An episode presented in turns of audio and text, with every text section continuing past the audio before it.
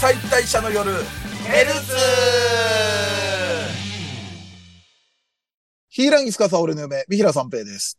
セイバーは俺の嫁、ドイチューです。サーチ帰り、ヤシの組、三浦朝さんは俺の嫁、松崎勝利です。はい。ということでですね、えっ、と、改めて、えー、二次祭10周年ライブ、嫁ライブはじめどうもありがとうございました。ありがとうございました。はい。えっ、と、配信も無事終わった感じで、終わはいり。はい。ということで、見ていただいた方、そして来ていただいた方、どうもありがとうございます。本当ありがとうございまありしがとうございました。はい。でですね、えっ、と、ご祝儀として投げ銭が届いております。た。おーはい、えー、マジェスティック12さん。10周年ライブお疲れ様でした。ありがとうございます。当日は結構飲んでしまい、記憶があやふやなので、今アーカイブ見てますと。おほほほ。はい。そして10年はやはり長いですね。観覧車、ディズニーシー、大阪、エトセトラ。見ていたのに忘れていて新鮮に笑えます。次回のライブ、そして配信楽しみに待ってますということで、どうもありがとうございました。いや、ありがとうう。ございましありた。がとうございました。会場に来ていただいた上に投げ銭いただいたんですね。ねそうですあね。りがとうございます。うん本当にありがとうごいざいます。で、えっ、と、まあ、感想のツイッターなんかはですね、ツイッターというか、まあ、旧ツイッターですけれども、ポスト。えっ、と、はい、あの、番組の後半にご紹介しますんで、えーはいよろしくお願いいたします。はいます。いい。ということで、もういよいよ、秋アニメの話をしようじゃないかということなんですが、 おい今期数多いですね。多いです。なんかね。うん。なんか、ハードディスクの録画、追いつかなかったりしません予約録画の設定とでかも。もう結構だから、録画、配信あるやつは、もう録画じゃなくて配信で見とかにしちゃってますね。ねえ。はい。まあ、そんな感じで多くて、多分、まあ、俺もそうですけれども、あまりまだたくさんは見れてないかとは思うんですが、ですね。はい。まあ、とりあえずでも見始めてるということで、いろいろ語っていきましょう。はい。はい。じゃあ、松崎さんからお願いします。はい、えーっと、あのー原作知ってるやつとかもあるんですけど、うん。とりあえず最初、僕としては、気になったけど読んでなかったやつ、原作の漫画とかを知らなかったやつ、うん。おーっと思って、あのーミギとダリおーはいっていうのが、うん。あのーまあ、原作は結構ね、面白いっていうのはなんか聞いたことがあったので、う。うんん。で、まあ、そのアニメになるんだっていうので、ああ、そうなんだと思って、まあ、1話見たら、うん。はいなんかね、うん。あのーひうーん、なんか、なんて言ったらいいのかな、なんかわかんない面白さというか、わかるシュなーんかル、シュールギャグサスペンスみたい な。うん、なんかふ雰囲気はホラー、ホラーそうそうそうみたいな感じじゃない、うんうんなんか。うん。そう、えなんほかホラーな、サスペうんンスだと思ったら、うん。なんかすげえコメディだし、ねうん。やっぱ坂本ですがの人だなって感じはしますよねね。なんか、芸風が、うん、ややっぱりあの感じっていう。ね、なんか、おしゃれなのか何なのか、もうわかんないような、なんて一言で、 一言で本当形容できない。うん。そうね。いや、だっ面て白、さそれ、それいるみたいなのをずっとやってる感あるじゃないですうかん。うんうんうんうん一個一個のセリフとか。はいはいはい。うん。なんか、ケレン味たっぷりにやってる感じうで。んうん。まあ、ストーリーとしては、うん。その、ある、あの、夫妻。あの、結構年を重ねた、その、お父さんとお母さんが、うんまあ、自分は、その、子宝に恵まれなかったっていうので、そはいの、はい養護施設に行って、あの、うん子供を、な誰か一人、あの、養子に迎えたいわっていうようなお話から始まり、うん。でもまあ自分のところはその追い先も長くないから、その一人迎えるので精一杯だろうと思って、うん。あのー見つけたのが、その、ひとりくんといううん。結高な美少年う。うんん。がめちゃめちゃ、あのー親切だし、う。うんん。そのお母さんが風に飛ばされた帽子を取ってくれたりとか、うん。はいはい。あの、雨の風中、と共子犬にに、去りぬ。そう、うんあの、雨の中、子犬に傘さしてたりとか、はいはいは今時そんな不良でもやるのかみたいな、ベターなね。うい。んね。ことやって、それにもう、もう惚れてしまい、 お父さんもお母さんも、うん、この子だって言って、引き取りました。で、家にはい迎え入れましたってなるんですけど、ううんん。その一人くんというのが、実は、双子で、うん。うん。で、あのーその、養子に迎えられた家で、ご飯食べたりとか、うんするんですけど、うん。全部、一人のふりをして、双子で入れ替わりながら家の中で、うん。うん。うん。ご飯食べる時も、一人はご飯食べてて、一人はその食卓のテーブルの下に隠れ、そう、だからさ、その、なんか、やらんとしてることはわかるんだけど、はういん。テーブルの下いなくてもいいじゃんってこっちは思ってるんだよね。その、でもす、でもすぐに入れ替わらないと、やっぱり、一瞬で目、離した隙に入れ替わるっていうのが大事ですから。うんううん。ん。で、えー、それ、まあ、あの、二人ともご飯食べるみたいなうん。話で、なんかね、そういうところとかも、なんかわけわかんないけど面白いんですよね。なんかいちいち面白いですよね。面白いだって、普通にジャンバレアって言えばええだけやん。っていう。なんで、ジャンバーレアって、毎回言うのよって。みんなその言い方になるんだよ。なんかあの僕も食べた いよ、ジャンバーラや。そうそう、なんか、馬鹿にしてんのかって言いたく言いたくなる。自分がもしやられたらね。そう、なんか、本当真面目な顔でふざけるみたいな感じうのんそうシーね、真ンがす顔ごでくふ多ざくけるてっ。ていう。うんでも割と僕割とす、あのーお、ギャグものとしては割と好きなタイプなので、うんそういううのって、ん。どっちかが好きなんですよね。その、真面目な顔してボケてるか、うん。なんか、ツルピカハギマルくんみたいに、あ、もう、もう、ドストレートに。笑いもううんそうんう、ギャグっていうのが好きだったうりんとか、どっちかが、これもやっぱり好きで、うん。で、なんか、その、お父さんとお母さんに気に入られようと、昔から子供ができたらやってみたかったことみたいなのも、う。うんん。すごいやってあげるし、うん。ただ、やっぱりお父さんの夢が、やっぱ子供を肩車したかったんだ、ずっと、つって。うん。ううんん。で、あの、そのチャンスが巡ってくるんですけど、うん。はい。まあ、それもね、右とダリが考えて、その木の上の方に鳥の巣をつけたい。はいでも届かないから、うんあのーまあ、あのー肩車。肩車うん。うん。してよっていう話になるんですけど、ややっぱりお父さんがその、腰がもう弱くて、ね。結構ご年配結構高齢ですからもんねそうそうそう。うんでも、でも、これは肩車させてあげないと、ミヒとダリは、お父さんの信頼を得ることはできない って、もう、んそれに固執してて、う。うんん。で、お父さんも、何が何でも肩車するぞっていう、うん。肩車するのになぜか寝そべってるところから始めるっていう、めちゃめちゃわけわかん ない。うん。寝そべ、なんか四つん這いか。うんうんうんうん。普通、肩車しゃがむでしょしゃがむよ。ね。うんうう余計腰に負担をかけてるよ、あれ。ん。そう、あんなところから持ち上がんないよ。うんん。むずいっすよね。うん。うんそん。でも、それはもうお父さんの目を隠して、うそのん。木のね、あの、うん枝使いに、枝伝いにそのロープをうん。どうしといて。通しといて、その右とダリが、その、うん腰にね、そのうん。ロープをくくりつけて、うん。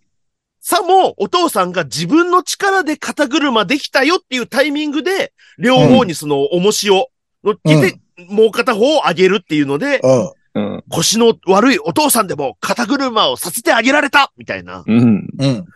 もっとなかったのかって思うんで すけど。うんあもうちのょっと絵ねがシュールでね、もうんう、めっちゃ面白かった。 ぶら下がって真顔の。大掛かりじゃん。うんね。めち仕ゃ掛めちけゃ大とし掛かては。り。だし、なんなら肩車してるお父さんの肩から浮ういん。てたもん。厳 密には。質量ゼロになってたからな。で、バレるぜっていう。それ肩車やったーっつってんの。うん。してて。なんかね、そういうところでなんかいちいち面白いし、 うんお面白いだけじゃないなんか、でもやっぱりなんかちょっとミミステリーというか、ホラーっぽいなんかね部分もあったりとかして。なんかあるんやろうなっていうのはね、感じますよね。全体的に緊張感は漂ってるじゃない。うんなうんんか、その、家を乗っ取るのかみたいな、うんうん。なんかうん取り入って何か、こう、あのー夫婦を支配するのかとかさ、見てる方はうん、そんな感じで見てしまうんだけど、要、要所要所というか全編ギャグだしね。そうですね。うんね。うんだからその帽子を取ったのも、実は、そのうん二人の、うん、二人が、その、釣り糸みたいなので帽子を引っ掛けて、うん。だったりとか、うんあれ C パートでそんな描写あるんだっけそうですね後半にあるよねネタバラシみたいな感じで。うん。うんうん。あの、で犬雨も別に、うん。 そう、雨も、ホースで、昔のバラエティですね。そう、うんドリフの、 ドリフの収録じゃん、あれ。で、犬のようななんか紙粘土みたいな、うん犬でも何でもないやつそうを。そうそう。なんか足いっぱいなかった、あれ。 なんか気持ち悪かったっすよね、あそれ。うそうそう。そう、だからそういうのも含めて、まあ、まあ、なんか、て、天才だなっていうような感じの。ね。やっぱ、うんもうまさに緊張と緩和の笑いですもんね。うん。うん何に緊張させられてんのかまだ分かってないそ部うそ分。うわかんない そうそうそうそうそ自分の緊張、これ何の緊張なのかっていうう。ね。うんうん。ストーリー的にもまああるんでしょうけど。うん。なんかね。あと、出てるキャラクターが、あの、みんなちょっと海外の、ね、うん。うん。ぽいんですけど、そう。普通に日本ですからね、舞台ねね。。あれだって、神戸市北区らしいですよ。うそうなんだ。いや、俺、えなんか、まあ途中でも、あひえーひなんだ、その山一人ですとか、一人ですとか言ってるからさ、うんあれなんだけど、なんか改めてエンディング見るまで、あれ日本人なんだっうてんなったな、なんか。ん。日本人なのに、チェリーパイ作ってみたかったのって言うんですそよう。そうそう。そんな人いないの日本人で。ここはボケなのか何なのか分かんないとこもあるよそうですね。ね。だから、変に僕らがここで笑ってるようなことが意外と伏線だった意り外すとねる可能性はありますもんね。うんうん。そっか、実家、そっか、土井さんの実家と近いのか、し同じ。うん俺の、俺の父方の実家は神戸市北区ですから。ええはい。あんなんばっかりだ。あんなんばっかりですね。どれどれジャンバラヤとか多分出てましたよ。ジャンバラ、 ジャンバラヤンとチェリーパ イが。はい。バーラヤンとチェリーパイが。あんだけジャンバーラヤンっつってんのに、チェリーパイは普通に言うんだよな。言うんです普通に。いや、神戸なんて蕎麦飯の街でしょ。そうやな。ソースで炭水味化付け物はた大好き。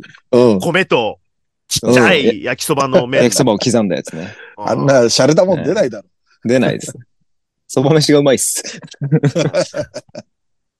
でもまあ、でも面白かったですね。まだ1話しかうん見てないんですけど、僕まだ1話ですけど、面白かった。いや、2話以降も、なんかアニメのかん、アニメをなんか有効的に使ってる感じもちょっとしましたね。うんあー雰囲気作りというかなるほどねはいはいはいはい。 BGM とかも使っうて。んううんうん。ん。だから漫画ファンでもなんか楽しめるのかなって思いました。おーうん。はいや、でも面白かった、本当うんい。。はい。右と左。はい。見てない方はぜひ。ぜひ。はい。じゃあ、次私、行かせていただきますね。はい。あのー、馬娘の3期。おーこれの1話がですね、まあ、やっぱもう演出がいいというか、出来がす素晴らしいというか、はいやっぱ資金力があるのかなって思ったりもしたりもするんですけれども、羽まはあ、腐るほどあるでしょうから ね。まあね。言い方。まあでも、馬娘って、まあ、多分この3人って、もう競馬ほとんど知らないでしょ。競馬、僕全くです。人いないでしょ。そうまあ俺も当一番然そうだし。詳しいので僕なんじゃないかな。それでも、う。うんんそれでも平均以下だと思いますよ。うん。うんでも、もう見てるとさ、伝わってくるのが、その、だから本来ものすごい情報量が多いアニメだと思うのよ。その、競馬史というか、うん。はいはいはい。で、まあ、さっき言ったみたいに競馬詳しくないんだけど、で、俺、第一話は D アニメストアのニコニコ視点で見て、で、コメントが流れてくるわけ。うんうんで、そうするともう詳しい人が、もう事細かに解説してくれるから、うわなるほどまあねなるほどね、みたいなのがすっごくあって、だから、まあ、競馬のその歴史的な、まあ、もうそもそもが、やっぱり競馬の歴史的な出来事をトレースしたストーリー作りなわけじゃないですか。実際うのん。競走馬の名前をただ使ってるわけじゃなくて。うんはいうんで、なんかその、で、いろいろそのコメント見てたら、その、レース中の実況とかも、その競馬史に残るなんか実況の名台詞みたいなのい入れ込んでたり、うん。あと実際のなるほこの賞レースのここではその、もう興奮のあまり実況のアナウンサーが息切れしてしまって、同じことしか言えないっていうのを実は再現してたりとか、うん。あと客席のモブもやっぱなんか目立つ人はモデルになってる人がいたり、うんあとなんかその、そのレースでも、なんかその観客の印象的な悲鳴みみたいなのが、まあ多う分馬券勝ったか負けたかわかんないけど、あの、それがテレビに入り込んだんだって、ああみたいなのが。はいで、それを再現してたりとか、へーで、多分、ここはちょっと俺裏取れなかったんだけど、多分そのレース中の配列うんもう、おそらくその時のレース通りに再現してるんだろうなとか思っちゃったりとかして、うこうコメント見ながら、読みながら見てたら、なおさらなるほどな、みたいのが多いわけ。うんうんうんうん。今回3期っていうのは、その2期のラストで、最終回で、そのトレセン学園に入学してきた、北さんブラック。でこれは、まあ、北島のサブちゃんが馬主の有名な馬とのことで、はい。まあ一応そのアニメ上の設定としては東海帝王に憧れてて、で、学校入って同じチーム、まあスピカーに入ると。で、幼馴染の里のダイヤモンドと亮が同部屋っていうとこから、それがまあ設定というか導入みたいのがあって、でも、はいえーこの1話の冒頭が、 サツキ賞 G1 で、北さんブラックが、ドゥラメンテっていう馬に3着で負けるっていうとこから入るわけですよ。うんはいで、負けて、ああ、負けちゃったーみたいな感じでが始まるんですけれども、で、一応はそこから、まあ、あのー日常と練習風景みたいなのが、こう、まあちょっとこうあったりして、ちょっとギャグっぽいところもあったりして、うんで、えーっと、いよいよその日本ダービーに北さんブラックが出ると。で、作中では北さんブラックがその東海帝王に憧れた、多分まあきっかけになったレース。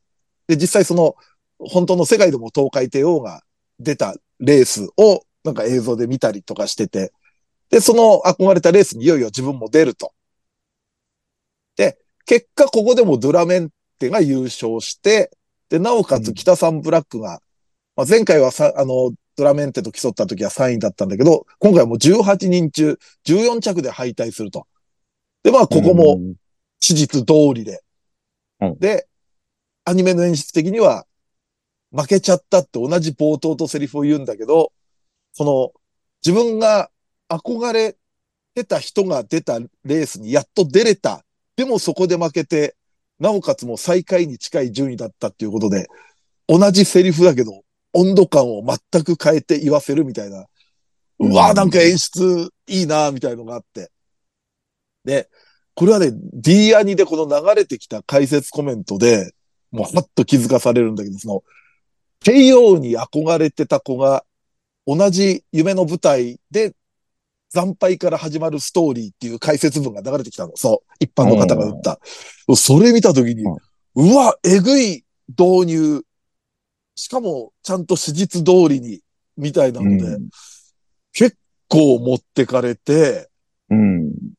で、さらに、まあ、今回毎回流れるエンディングかまだわかんないですけど、ロストシャインっていう曲が流れてきて、まあ、歌詞がもうこの状況をなぞってて、ものすごく重くて、悲しいけどでもいい曲で、それがまた悲しくてみたいな感じで、うん。もうなんかね、1話完全に、まあ、俺正直ハマったのって2期くらいからなんですよ。うん、なんとなくこう、馬娘の見方がちゃんと分かってきて、で、なおかつ、その、あ、コメントで見ると、ちゃんと解説とかもなるほど教えてくれるのね、みたいな感じで。いや、2期からの人結構多いと思いますよ。うん。多分、あそうなんだなんか、 2期の時にね、ちょうど、ようやくゲームが、あの、始まったんですよ。そっあか。ーそれもあったか。そう、アニメの1期の時でゲーム始まってなかったんで、アプリが。そっかそっか結構ネタにされてたもんな、ネットで。なんかそ、うそう。アニメ始まったけど、まだゲーム始まらずに。事前登録何周年みたいな。うん。あアニメ終わったけど、まだ受付中みたいな。ーうん。うん。でも、本当これ思ったのが、やっぱりそのさっきも言ったみたいに演出がいいから、あの、競馬の歴史再現してるから、その、今後北さんブラックが、あのーこう、なぞる。てか、だからけレースの結果とかも全部わかるわけじゃない調べれば。まあまあ。でもやっぱ演出すごいから、結果知ってる人でも多分、感情を揺さぶられるんじゃないかなと思って。なるほで、俺もだからもう、ウィキペディアで北サンブラックのこの辺りのレースのこととか調べたのよ。ど。うん。したら、多分その北サンブラックとドゥラメンテのライバル関係が、こうなって、さらにその、里のダイヤモンドがこう絡んでくるのかみたいのも、なんとなく把握はできたんだけど、うだからこそ、うわ、これちょっとあの演出でどうなるのか見たくなるみたいな。うん。おいや、結構、で、多分、その、お俺も多分ね、これ、馬娘って実際好みだなと思ったのが、まあ、馬娘とか競馬のそういうとこが好みだなと思ったのが、あの、俺好きなプロレスってよく、終わりのない大河ドラマって言葉を使われるのね。うんもうずっと歴史が紡がれてるっていう。はいはいはいはい。うん。でもそれと近いくらいやっぱ競馬ってその、勝ち負けじゃなく、その馬の競走馬の背景とか見ると、うん。多分似たような感じの楽しみ方がすごくできるジャンルなんだろうなと思って、ありますね。多分、と、うん。あの、プロレスよりも割と強いのが血統っていうのがあるので、うんうんうんああ、なるほどね。血で繋がってる親子が、その、うん。先代でできなかったことを、みたいなのとかう、ん。もあるし。うん。そっかそのねそうドラマ戦はね国武将みたいだね。ああ、でもそんな感じです。本当にその大河ドラマうん。感はね、あの、プロレスと同じようにあるとは思いますね。うん。そう、だから結構多分、競馬全然知らなかったし、やっても来なかったし、競馬の知識全然ないけど、あ、多分、こういうのって好みなんだなってのは自分で思った感じあるね。うん。うん、改めて2期3期のあたりから。うん、だから細かいセリフとかでも、ちょっとまあ今回調べたことで、あ、これなんか振りになってんだ、みたいなのとか、うんなんかその、えっ、と、里のダイヤモンドのセリフで、まあなんか、いろんなレースの話とかを二人でしてた時に、それくらい強い気持ちじゃないと、里野のジンクスは破れないから、みたいなのがあって、で、いろいろ調べたら、その、まあ、あの、ある時期まで、里野って名前のつく、まあ、は G1 勝たないっていうジンクスが競馬界にあったんだっあて。あ。うん。まあ、2016年くらいにそれを、っていうのがあるんだけれども、うんあ、多分ここ、絡んでくるストーリーなんだろうな、とか、あの、思ったりとかして。うんうん。いや、ちょっと馬娘はね、うん、本当2期からすごく見方が分かったんで、まあ3期もそうですけど、1期2期ちょっと時間あったら見返したいなっていうのはありますね。僕も全く知らないんで見てみようかな。うん。この娘。多分ね、もう、もしかしたら調べながら見ても面白いかもしれない。なるほど、なるほど。うん。と1期の主役、2期の主役、3期の主役っていうのを、まあ、みうん見ながら、こう、ウィキペディアとかで本当なぞると、うんああ、よくできてるわって思う、と思う。う。うんん。ちなみにドラメントが出るのはアニメの多分サプライズ演出ですね。そう、それも言ってた。だから、ゲームでも多分実装されてなかったされてんじゃないかな。はいえで、あの、キービジュアルにもの載ってなかったんですけど、うん。アニメ放送終了後に出た映像では、あの、それが追加されたうん。画像が。ーようやく。これで、なんか北サンブラックを語るためには、この競走馬はもう、なくてはならないけど、実装されてないどうなるんだろうみたいな。うん、うん。そう、実装されてないも、馬主の方のね、多分ね、そう、史許実に可が、ね。基づいてるからうん。あとやっあーなぱる許ほど可ねが、もしかしたら降りる降りないみたいなののもね、。競争馬によってはあるかもしれないそうかあるのら。で。うん。いやー、でもね、これはちょっと本当に、うん、3期は、まずがっつり見ようかなと思ってますね。うんはい。そんな感じで、ちょっともし、ね、見てないとか、ちょっと見方が、とかっていう人いたら、こういう見方すると多分楽しめますよっていうような、馬娘3期の話でした。はい。さあ、じゃあじゃ、あ、。私、お願いいたします。はい。えーっと、アンデッド・アンラックうんが、あまあ、僕もちょっと最初の方原作読んでたんですけど、うんあ。はい。まあ、ジャンプでね。やっぱ、うん、じゅん。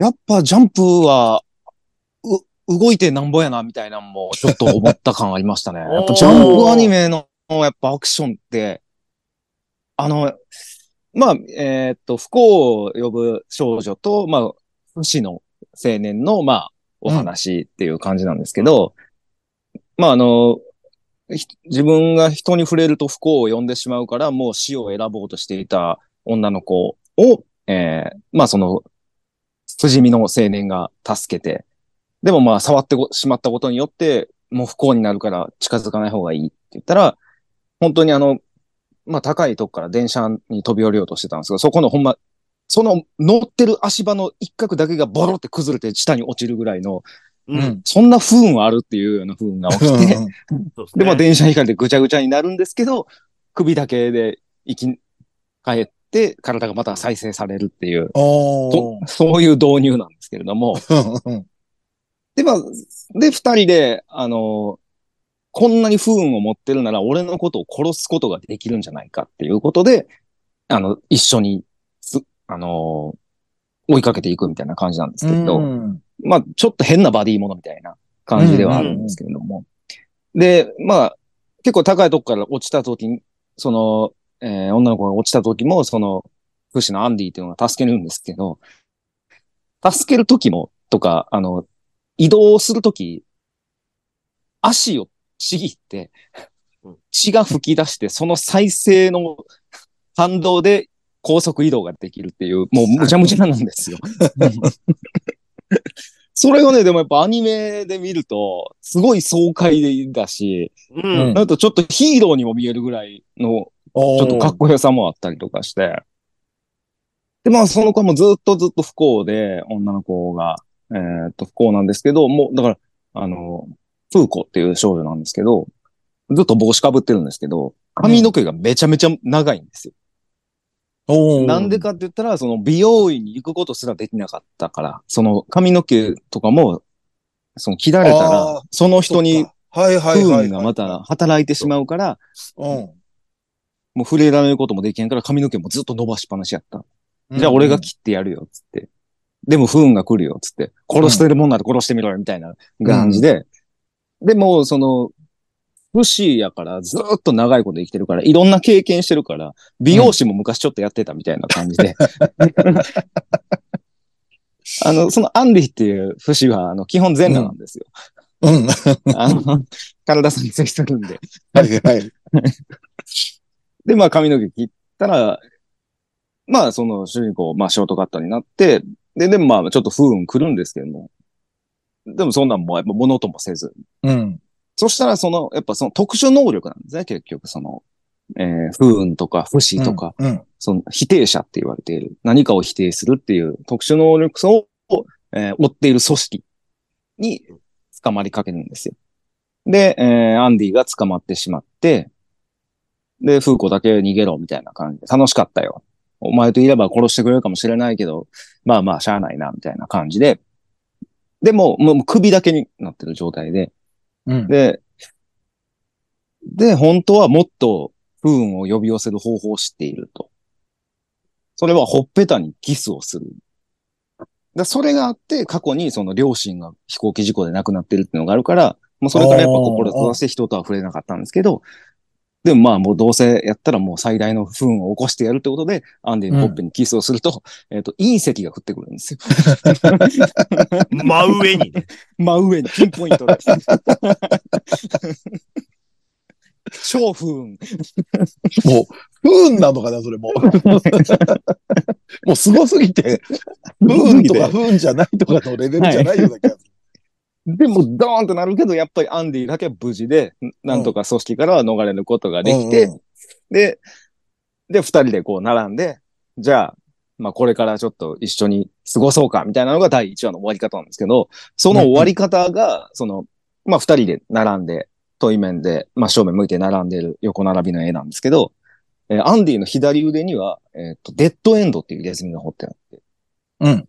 で、えーえーそこでまあ風が吹いて帽子が飛ばされるんですけど、その、フーコが被ってる帽子のロゴみたいなのは、グッドラックって書いてあるんですよ。それがブワおうおッてこう最後風で飛ばされて並ぶみたいな演出で、おうおうあ、この否定者があえてその自分の望みをなんかやってんねや、みたいな演出が、すごくなんかかっこよい終わり方ああ、するなみたいないいね感じで。うんはい。やっぱ1話帽子飛ばしてなんぼやなと思いました、今期は。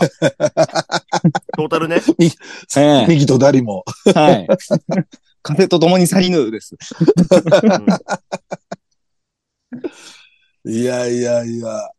いや、でもあでも面ちょ白っといいねかったです。はい。なんか、かっこいいなって思いましたね。うん。確かに爽快感、やっぱりそのアクションシーンとか動きのあるシーンがやっぱり多いから、うんアンデッドアンなくて。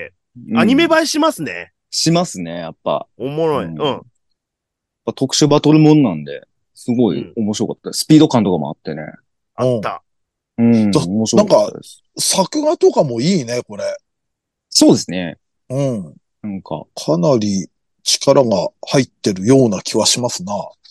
結構まあジャンプでも人気ありますもんね、これ確かに。ん。うん。うん。ぜひぜひまだの方、おすすめです。はい。はい。さあ、ということで、では、えーっと、A パートは、今週はこのくらいでということで。はい。はい。そして、では B パートはですね、えーっと、まあちょっとこれも久々になるのか、えー、二次最適おすすめ漫画紹介を、えーしてみたいと思いますんで、えーよろしくお願いいたします。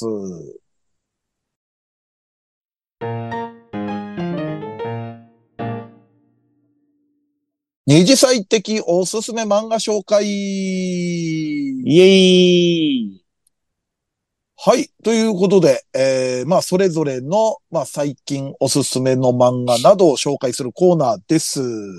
はい。じゃあ、あーまあ、厚崎さんから今回よろしくお願いします。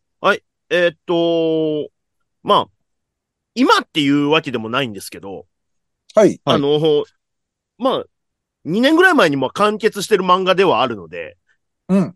まあうんうん特に今だからっていうのも特にないんですけど、うん。はいえーっと、えーイチャイチャするとお金が湧いちゃう二人の話おうという、えーっと、まあ SNS で割と書いてたところから、えー単行本化されてみたいなやはい、はい。つなんですけど、はいえーっと、もうこれはもうタイトルにある通りですね。あの、イチャイチャすると。い、男の子と女の子がいて、イチャチイチャすると、お金が湧く んです。ャ。いやタイトル繰り返し、タイトル繰り返しただけ だよ。ヒントは増えてへんねんよ。えっと、以上です。今いやいやいやいやいや。漫画紹いやいやい介。やうん最短記録じゃないこ れ。じゃあ次、三平三平で。あのね、えっと、はまあ、えっと、そのお二人っていうのが、まあ、あの、いわゆる貧乏大学生みたいなはいうん男の子と女の子で、うんで、まあ、もうその、割と貧乏な、えーボロアパートに住んでる二人がいますと、それぞれの部屋で。うん。ああ、はい。で、ええまあその、ごき、まあ引っ越した、その時に、まああの、だん、あの、大学生の男の子の方が引っ越した時に、まあその、安い物件だから、物音とかうるさいから、その、近所に挨拶とか行った方がいいよ、っつって、うんうん。と友達に言われて、挨拶に行って、はーい、っつって出てきたのが、だいたい、えー可愛らしい女の子で。ううん。ん。で、ちょっと、あ、可愛らしいな、ドキッみたいな感じでね、うん。あの、その男の子思ってたんですけど、そしたら、チャリーンって言うんですよ。うん。おう。チャリーンって言って、ううんん。気づいたら、お金が落ちてるんですよ。おう。ん。あれ、お金落ちてるなってなるんですけど、これ、あれ、はいあれ、なんかお金落としましたよ。いや、自分のじゃないです、みたいな感じで、やりとりはそこであったんですけど、うん。どうやら、この二人が、うん、なんかちょっと恋人っぽいこと、うん、うん。手を繋いだりだとか、うん。はいはい。あーちょっと頭ポンポンするみたいなことをやると、おうおう。お金がうんどっからともなく湧いてくるんですよ。ほうほっていうのなんですけど、うん。ただ、その、で、お互いにのことをちょっと、だんだん好きになっていくんですけど、この二人うが。ん。ただ、これは、その、お互いにお金が湧くから、みたいなことを思われたらどうしよう、みたいな。あああ、ーなるほど。なはいるはいはいはい。お金が目的で好きになって、で、もっと癒着するともっとお金がもらえる。だからと思われたらどうしよう、みたいなので、う。うん。ほう。なかなか関係性が進まないっていう。なるほどね。なるほど。それでもなんか、ずっとその、イチャイチャは続いていく、うん。この二人をニヤニヤしながら読む漫画です。うーん。イチャイチャをニヤニヤしながら、はいチ。ャリンチャリン言ってるのを。そうなんですよ。はあ、でもちょっと設定面白いね。なんか、ね。えー、あ、ただ、なんかイチャイチャしてお金儲かる話かと思ったら、うん。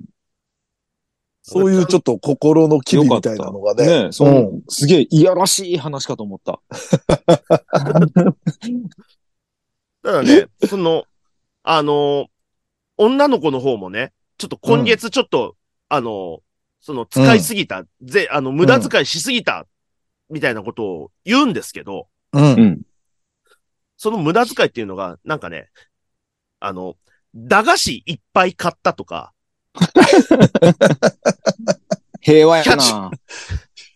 100均いっぱい、でも、インテリア買ったとか、100均の。小学校低学年の話じゃん。うすごいな。んで、だから、その、お金が湧くみたいなのはあるものの、二人とも普通にバイトしたりしてて、うんおで、お互いのバイト先に行ってみたいな話とかもあったりしますし、うんなんかね、その、本当になんか健全な二人の、 うん。うん。その、そのお金が湧くということに若干振り回されつつ助かる話みたいな。なるほど。そう、折半なのそれはなんか、 なんかね、確かそういう話になったりとか。おああ、なるほあどね。と、あのー金額もうん。結構決まってなくて、ほう若若干その、えー、ちょっと、あの、ランクが上の方、うん。例えばなんかあの、なんか一緒になんか眠っちゃうみたいなうん。はいはい。のだと、うんチャリンって言いながら、うんあの、お札が湧いてきたりとか、おお。チャリンはあくまでなんか、SE とそういいうう効果か音なのよね。うんファサとかじゃないんですよね。はいはいはいはい。でも、だからといって、じゃあ、何でもかんでもその、イチャつくためにじゃあ手繋ごうみたいなことを連発すると、なんか、うんお金が少なくなっていったりとか、はみたいな、ちょっと不思議なはい出来事に翻弄される二人の、可愛い二人の話。あ。いや、ちょっとこれは読んでみたいなねえ。うん。で、これまあ全2巻でもう完結してるんですけど、うん。うんうん。じゃあなぜこのお金が湧くのかみたいなところも、えっ、と、原因がわかりますんで、へーなるほ。ど。そこはなんか意味不明な感じではないんだ。あの、一応、あのー最終話で、一応そういう話が、なるほど。なぜそういう風になってるのかっていうようなこともうんうん。書かれてますんで。ああ、これはいいなはいいや。ちょっと絵柄も好きだし、ねえ、そう可愛らしちょっいとこ。れ読んでみようかな。普通のところも可愛いし、なんかデフォルメになった、その慌ててる女の子側の、うんあの、照れてる顔とかもすげえ可愛いんで。うん。ううん。んうん。でね、二人の友達もいて、その二、うんあの、友達とかもいいやつなんでね。うん。はい。あの、二巻、全二巻でサクッと読んでください。いいですね。はい。はい。イチャイチャするとお金が湧いちゃう二人の話、時は先生の漫画です。はい。じゃあ、次私、三平三平ですけれども、えーはい紹介する漫画は、えー、友塚春臣さんが、えー書かれてる、令和のダラさんお。という漫あー画なんですね。はい、で、まあ、これもちょっとネットでなんか、なんか、なんか SNS かなんかで回ってきたの見かけて、ちょっと読んだら面白くて、これも今、え2巻くらいまで出てるんですけれども、買って読んだらすごく、まあ、面白いし、俺好みだったっていうのもあるんですけれども、まあ、はいなんかせ、要はですね、こう、まあ、田舎の山の、まあ、禁足地、立ち入り禁止みたいな、えー言われのあるところに、えっ、と、中学生の姉と小学生の弟が入り込んだら、まあ、その山の、えーたたり神と遭遇すると。うんで、その、まあ、たたり神の姿が、まあ、腕は6本。で、下半身は蛇。で、長い黒髪で、まあ、口が裂けた。で、まあ、美人とは言い難い女のたたり神なんですけれども、えーえー山、えー山田木まだらと名乗るわけですよ。うん。うん。でしたら、その弟の方が、山田さんって切り返すんですね。うん。はいしたら、このたたり神が、結構律儀に突っ込むんですよ。 なんかうん。いや、名字じゃねえしって、名前そこで切ったら下の名前ギマダラになるだろうみたいな感じで、だからそこまで結構ね、もう本格的なそういう、なんですかね、飲酒的、えー田舎のなんかこう、ホラーな感じなのかなと思ったら、結構そこで一気に空気が、んって感じで変わって、うんう。ん。そういうほっこり具合が増していくんですよね。その、あの、きまあ、兄弟とのやりとりで。はいで、結構そういう、なんか、あの、たたり神と、なんかね、あの、全然物おじしない男の子と女の子の、まあ、小さい兄弟の、えーほっこりたんみたいなのがベースにはなってるんですよ。うんはいうん。例えばやりとりの中で、え、あの、で、まあ、ダラさんってよ呼ばれるようになるんですけれども、あの、はいあの山田木まだらのダラを取っうて、んダラさんって呼ばれるようになるんですけれども、で、まあ、なんかの話の中で、携帯電話の話だって、で意外と、その、ダラさんが携帯電話のこと知ってるから、あれ、うん携帯電話のことわかるのつったら、あの、いやバカにするなと。あの、前にあの、その、山に入り込もうとした、イキリヤンキービビらせたら、携帯落としていったから、あの、パケット代無視して使い倒してやった、みたいなことを言ったりとか、うん。なんかね、意外と、あとちょっと、えーダラさんの方も、まあ、天然みたいなところがあるのか、えっ、と、なんか、口調がやっぱりこう、わしはなんとかじゃ、みたいな口調なんですよ。ん。はいはい。うんで、それを、なんか、あの、え、その口調ってキャラ作ってんのみたいなこと言われて、うん。例えばおじいちゃんとかのそういう口調って、なんか、今日からもう年も年だし、じゃあをつけようって決めるのかなみたいな話になるわけですよ。うん。うそんしたらダラさんが、あれってそういえば、なんかかなり昔、めっちゃくちゃ久々に喋る機会があった時に、かなり意識した気がするっつって、めちゃくちゃ顔を赤らめるんですよ。うん。恥ずかしくなったのか。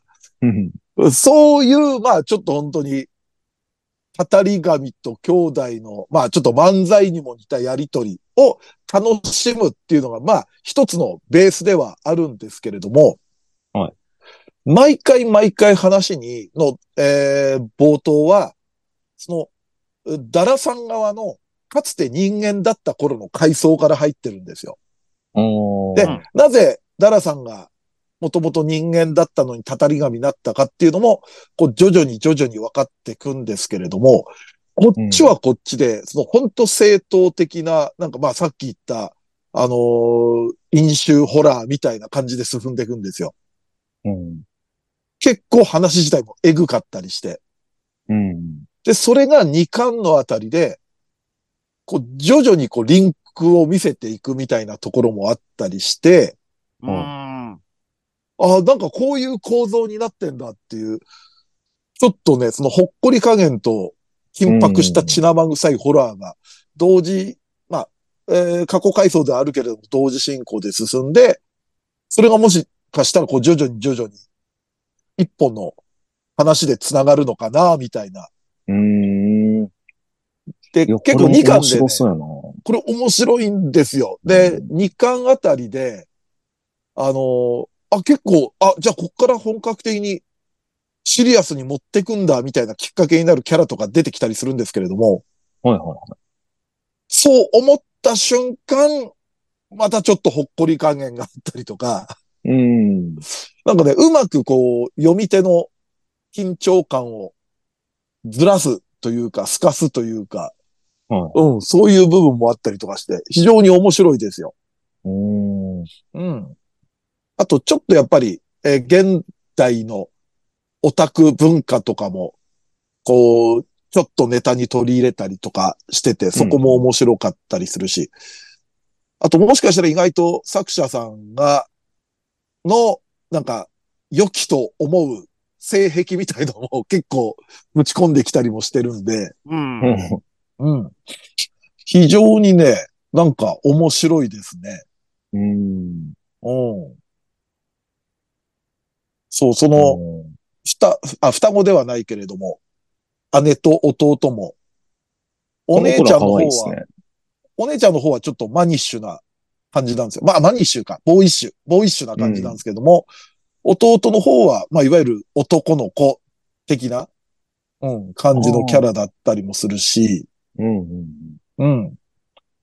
あと、面白い、面白かったのが、その、えー男の子の、弟の方のね、男の子の方の学校の担任が、もう出てきたらなんかすごくこう、悪いこと企んでるんだろうな、みたいな感じで出てきて、はいで、見た目もなんかちょっと、ハードなエロ漫画の、サオ役うんみたいな風貌してるんですけど、うん実はめちゃくちゃいい先生で、っていうのがあるんですよ。うん。で、したらダラさんが最初すごい、あの、見た目で判断して怪しいやつって思ってるんですけれども、まあ結果見てたらいい先生だと。うんで、まあ自分もその容姿で人間だった頃に、その、下げすまされたこともあるから、そんな自分がね、その、容姿で判断したっていう部分で自分を反省して、なんか自宅、その先生の自宅の窓に、先生何も知らないのに、謝罪のメッセージ書くんですけどうん、それがもうパッと見、もう、血文字で殴り書きしたような感じで、なんかすまんかったって言って、 うんなんか先生が逆にビビっちゃうみたいな、はいまあ、そういうようなのもあったりしてね、非常になんかこう、緩急があっていいバランスですね。うん、面白いのでね。これも実にこうちょっと読んでいただきたい漫画。令和のタラさん。はい。なんかポップな絵柄っていうよりは、ちょっと写、写実的とも違うの、なんでしょうホラーっぽういん。なん絵柄かもね、ね。うん。表紙パッて見たら、正統派ホラーってちょっと思うよね。う。。うんうん。まあ、男の子、女の子は可愛く描かれてたりするけど、本当にダラさんってのはちょっとまがまがしく描かれてるじゃない。う。うんん。よくね、であもの、な人んか外で持っもて。はい。うん。昔のアフタヌーンでやってそうな、あなんかあ、、はいはちいょっ。とあでもホラーなんか、うん。あーわかるちょっとわかるうん。ちょっと電気物っぽい感じ、ホラそうそう、電気ホラーって感じするよ。まあう、ん実際電気ホラーの下敷きあるからね。う。ー。うんん。うん。いや、でもね、うん、これはちょっと面白いですよ。だから本当に、普通ね、いわゆる人外物でたたり紙出そうって言ったら、見た目可愛く描いたりとかまあそうですすね。ると思うんだけど、本当にちょっとまがまがしい感じで描かれてたりもするし。うん。まあでもひ、でもね、見てるとダラさん可愛くなってくるんですよ。なるほど。うん、人柄だったり。うんな。んか、うん。なのでね、ちょっとこれは興味ある人見たら、ぜひぜひおすすめです。令和のダラさん、友塚春臣先生の著作となっております。はい。はい。はい。じゃあ僕は、えーっと、お前、狸にならねえか。これね、すんごく気になってるんですよ。これはね、あの、まあ、えーっと、まあ人生にちょっと疲れた OL さんみたいなうん。人がもうちょっともう、まあ、社畜なんでしょうね。もう死のうかなっていう時に、あのー死ぬのかと。踏切を潜ろうとしたら、うん。だったら、お前、狸にならねえかって狸に言われる。はい。だったら狸にならねえか。 はいスカウトどスカウトなのか。はい。そうです。で、まあ、実際その山からもうみんな人間になりたがってて、狸減ってんだうよ。だからスカウトしてんだよね、みたいな感じで。うんうんうんはい。で、頭に葉っぱ乗っけて、狸2匹で山の中入っていくんですよ。オールドスクールなはい。頭に葉っぱ乗っけて。で、これくらい私はどうしたらいいんですかって言ったら、いやいや、やること多いよ、大変だよ。まず狩り覚えなきゃいけないし、 水飲み場の場所教えてあげるから、みたいな。忙しいんだよ、狸は。つってうんあ、あ、そあそうなんですかみたいな感じ で。でも改めてこう、やっぱその自然の中で、えーうん水飲む、川で水飲んだ時に、お水ってこんなに美味しかったんだって気づいて。うん。あなんか、ただただ食事ってもう、家に仕事終わって帰ってきて詰め込んで寝て、また行ってって繰り返してたなって、こんなに美味しかったんだっていうので、人間にボフンって戻っちゃって。うん。ああ、やっぱりそういう当たり前のことがに気づくと、狸から戻っちゃうんだよね、みたいな感じで言われて。で、でも、その人は、いや、やっぱりでも狸になりたいから、もう仕事辞めます、みたいな感じなん ですね。狸やりたいからはい仕事辞めますと。でも、そんな感じの、まあ、導入なんですけど、そこから結構、ちょっと、オムニバスみたいな感じで、いろんなちょっと疲れた人たちを、だったら狸になってみないみたいな感じで、ちょっとずつやっぱりその人間ドラマみたいなのを、ショートで結構短く見せていってる感じなんですけど、うん。でも他にもいろんな、あの、狐だったりとか、イタチだったりとかの、うんちょっとその、勢力争いじゃないですけど、ちょっと主人公も実は過去があるんじゃないかみたいな感じに、うん今結構なってきてる感じなんですけど、これはね、すごくなんかほっこりもするし、うん。あと、やっぱ動物、やっぱまあ、狸の描き方が、うあん。の、まあよくある、ちょっと二足歩行で、みたいな動物もんじゃなくて、うん。もうちゃんと狸でしか描かないんですよ。まあもちろん人間に化けたりはあるんですけど、うん。うん。そういうところもなんかね、そのい、あ、よタくヌでキきてての絵柄としてね。絵柄としてね、そうそうそうそう。実、なんか結構リアルに描かれてるというか、うん。狸を。そういうところもなんかいいし、なんか人間とも共存してる化け狸がいたりとかも、ういんた。りとか。そのいろんな結構、キャラクターが出てきて、で、なんか一回だけのゲストじゃなくて、結構後でもまた、フラッと出てきたりもするんでね。うん。今5巻まで出てますけど、これまあ、三平さんのその狸好きとはまた違うのかもしれないですけど、う。。うんでも可愛いショタとか結構出ます。うん。いや、はいでもね、これはすんごく気になって、俺、多分ね、見本みたいの本屋にあったんで、あそのはいはいは OL いさんが狸になる第1話はいはいははい見てるのよ。はいはい。でも、オムニバスだと思ってたらそうでもないんだ。こう意い外とろんな話が、でも一本はの話に沿っていろんなオムニバスがあるみたいな。まあ一応その小金丸っていう狸が主役で、まあいろんな人と出会ってっていう感じなんですけど、まあそれだけじゃなくてもう狸だけの回もあるし、うん狸の仲間同士だけの回もあれば、狐の回も、イタチの回とか、そういうのもあったりとかしますけど、一応なんかその、ゲストみたいな感じではあんまり終わってない感はありますね。だかうら、ん前に出てき同じた。うん。人がまた出てきたり同じそうそうそう。同じ街、同じ時代でずっと生活してるんで。あとちょっとなんかあの、タヌキが唐揚げとか食べて美味しいって言ってるのは、ちょっと優越感ですね。 せやろってなります。 え、 人間として人間あとしての伊勢あの、ちょっと異世界飯物みたいな感じで、ああ。はい。ちょっとどやがれます。何狸にマウント。 唐揚げで。いいや、でもこれは本当ね、ちょっと気になってたからね。うんだいぶ優しい世界で。うん。うん。だから結構やっぱその狐とかイタチとか、で、うん。ちょっとその人助けしてる狸をバカにしてるようなキャラとかも出てくるんですけど、おー。でも、あ、結局みんなちょっとほっこりするな、みたいな感じになってきたりもするので、これ結構おすすめですね。えー、長輪智先生のお前狸にならねえか。今5巻まで出てます。うん。よかったら。了はい。了解です。ちょっと今回はいろいろ本当に各自気になる漫画がそういです。ろいろ出た感じですね。はい。はい。ということで、えー、とりあえず久々の、えー二次祭的漫画紹介はこの辺でということで。ね、はい結構あの、我々紹介すると、リスナーの方が読んでくれたりするので、非常に嬉しいので、はい、ぜひぜひ、もし、えー読んだよ、面白かったよっていう人がいたら、感想よろしくお願いしおます。願いします。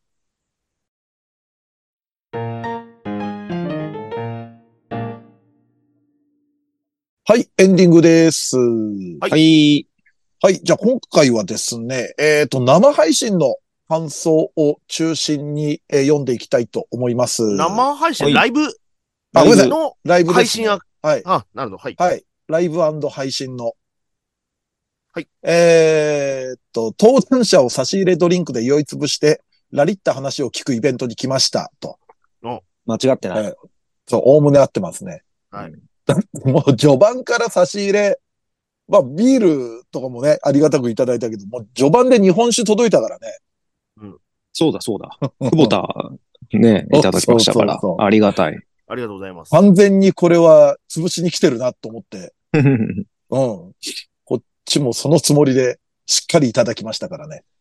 だからはい、差し入れいただいた方ありがとうございます。ありがとうございました、本当さあ、そしてこちら、青豚セット貝。えーよく味の染みた煮卵やメンマにチャーシュー、そしてピリリと辛い白ネギのアクセントがたまりません。今回も美味でございましたと。嬉しい。ありがとうございはます。い。特別。にドイチュープロデュースのはい。青青豚をプロデュースしたわけですからね。青豚をプロデ ュース。 うんえー、の豚じゃなくて。のぶたじゃなくて。さあ次、えー、しょっぱなから我々は何を見せられてるんだとなってる。うんえー、こちらもただ、すごい、まあ、それは配信できないとは思うが、序盤でやる企画かねえと。 あ、これは多本当分、に。会場限定のそうですね。コーナーの感想でしょうね。あ ーはい。確かに。まあ楽しかっ、楽しいことをやるライブですから。そうですね。 うん。うん。あれは非常に楽しかったですよ。うん。気持ちよかった。うん。さあ、こちら、えー、こちらも感想ですね。10周年記念ライブ、無事終わり、今回も面白かった。ありがとうございます。ありがとえー、10周年おめでとうございました。えー、帰省シリーズ松崎さん編最高でした。ありが と おー土井さんの義実家編楽しみにしてますと。ちょっとやってみようかな。う怖えな。そして、さうん。そして三平さんのカニもということで、あ、なんか言ってた。え言っーてたな言ってま言しってたね。、言った。そうだそうなんかね、意外とそこみんなついてきてんだよな。うん。カニに期待とかですね。だ。さあ、こちらのことは、10年も経ってるのか、確かに成長してない W、わらと。うん また、しいてないや、これはね、成長してないんじゃなくて、ブレてないとこ言ってほしいもんですね。 ああ、うん。そう聞くといいですね。せそう。成長というか、精神年齢は下がってる感じしますけどね。うん舞台の我々の。さあ、えーこちら、久々の虹嫁ライブは、10年の歴史と、カレーの重みを感じるライブでした。ああ、カレーね。アクティブに動けても胃袋は若くないのでご自愛ください。来年、カニとフグ楽しみにしてます。それは楽しみ。楽しみにしてそまこす行。ってくんだ。ねええーライブめちゃくちゃ楽しくて涙出るほど笑いました。関西からの参加でしたが、お、地方から遠征ありがとうございます。ありがとうございます。えーやはり生で体感するのは違いますね。次もありましたらぜひ参加したいですと。ありありががとうとごう。ざい ます。えーこちらは、今日もひたすら楽しい二次祭ライブでした。お嫁さんの誕生日を全力で祝う三平さん。お嫁さんと一緒に里帰りした松崎さん。 え VR でお嫁さんと触れ合う土井さん。三者三様の愛の形がここにありました。10周年おめでとうございます。これかありらがとうごもざいまおす。三方の愉快なのろけ話を楽しみにしていますと。おーおー嬉 しい。さあ、こちらも、えー松崎ファンとしては、松崎さんのご両親のお写真を見られたのがとても嬉しかったです。おはい母様とお嫁さんの、あらーのお写真可愛かった と、あらーってしてましたね。うん。えーと、そしてこちら、二次祭10周年ライブということで、三者三様の頭のおかしさをしっかりと再確認できるよろいライブでしたと。うん。えー、三平さんがとにかく嫉妬深くで寂しがり屋さんなところが、司さんもさぞ愛おしいだろうなと変な感想を持ったので、 見てるこちらもちゃんと頭おかしくなってるなと確認できましたと、えーてますそねういうような、はい、感想いただきました。えー、はい、どうも本当皆さんありがとうございます。いや、本当ありがとうございました。ありがとうございました。はい。まだ収録時点ではね、まあ、あの、オン、配信時点ではもう、あの、アーカイブ、購入はも視聴もちょっと見れないですけれども、あのーこの収録時点ではまだ見れたり変えたりしてる段階なので、今後とも感想届く機会あるのでね。そうですね。はい。あーあのーはいまあ、思い出し感想とかも全然ありなんで、ぜひぜひはいよろしくお願いいたします。お願いします。さあ、じゃあ、えー告知ですね。えーニコニコチャンネル20歳アニメ実況、えー配信月2回月額550円。で、えー過去の生配信のアーカイブもすべて見られるということで、えーぜひぜひ皆さん、えーご登録よろしくお願いいたします。お願いしまおす願。いします。はい。えっ、と、年内のね、生配信ももう一回、一応日程は決まりましたので、まあ、来週以降はい、発表していければと思いますんで、ぜひぜひ皆さん、またよろしくお願いします。はい、お願いします。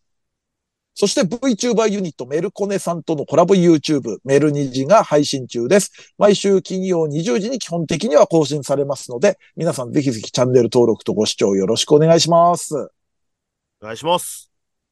さあ、このラジオは旧 Twitter、カッコ X での感想と宣伝を求めております。ラジオを応援したいなと思われましたら、番組を聞いての感想、オタク話など何でもつぶやいてください。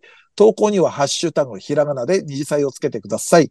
投稿は番組内で取り上げますが、つぶやきの場合は基本的にお名前は明かしません。この番組のリスナー数知名度を増やすため、番組関連の話題をバンバンツイートしてください。そして、2歳メンバーへの質問はメールで募集しております。質問のほか B パートでやってほしい企画のリクエストなど、投稿は2歳ヘルツメールホームまで送ってください。こちらは随時募集中。質問が溜まった頃にコーナーをやりますので、よろしくお願いいたします。さらに番組 CM スポンサー募集、イベント出演や番組ゲスト、MC 仕事等の二次元再大社の夜としての出演以来、二次祭ライブの運営をしていただける企業事務局などありましたら、二次元再大社アットマーク yahoo.co.jp まで送ってください。メールフォーム URL、メールアドレスは二次祭ヘルツのブログでも確認できますので、よろしくお願いいたします。はい。そしてノートの投げ銭は随時受付中です。お名前とメッセージをお読み上げさせていただきますので、まあ、えー、宣伝がてら、えー、ぜひぜひよろしくお願いいたします。お願いしまお待ちしてす。ます。あとですね、まあ、あの、ちょっとメールフォームとかで、あの、前々からちょこちょこ言ってる、えー個人で20歳呼ぶにはどうしたらいいですかみたいなのが、はいはいちょっと届き始めたりもしてるので、ええちょっと、ほうはい。ちょっと年内にフォーマット決めてですね、あの、いろいろ発表していけたらと思ってますんで、もうちょっとはいお時間いただければと思いますんで、ちょっと、お待ちくださいえーそちらの方も来年以降展開していければと思ってますんで、よろしくお願いいたします。そんな感じで、第407回二次祭ヘルツ、お相手は、三平三平とドイツ中東。松崎勝利でした。二次祭ヘヘルルツツででししたた。はい、OK です。はーい。はい。ええ個人で呼ぶんや。うん、まあ、あと本当になんか、そう、地方を呼ぶには、あのおどれくらいかかりますかみたいなのが、まあ、そんな多くはないですけれども、その、ちょこちょこっとちらほこらう届き始めたので、あ嬉しじゃあなんい。かね、フォーマット、前もね、そんな話してたから、うん。ちょっとフォーマットなりを作って、うんうん、やれたらなぁとも思ってますので、旅行に行けるわけですね、じゃあ。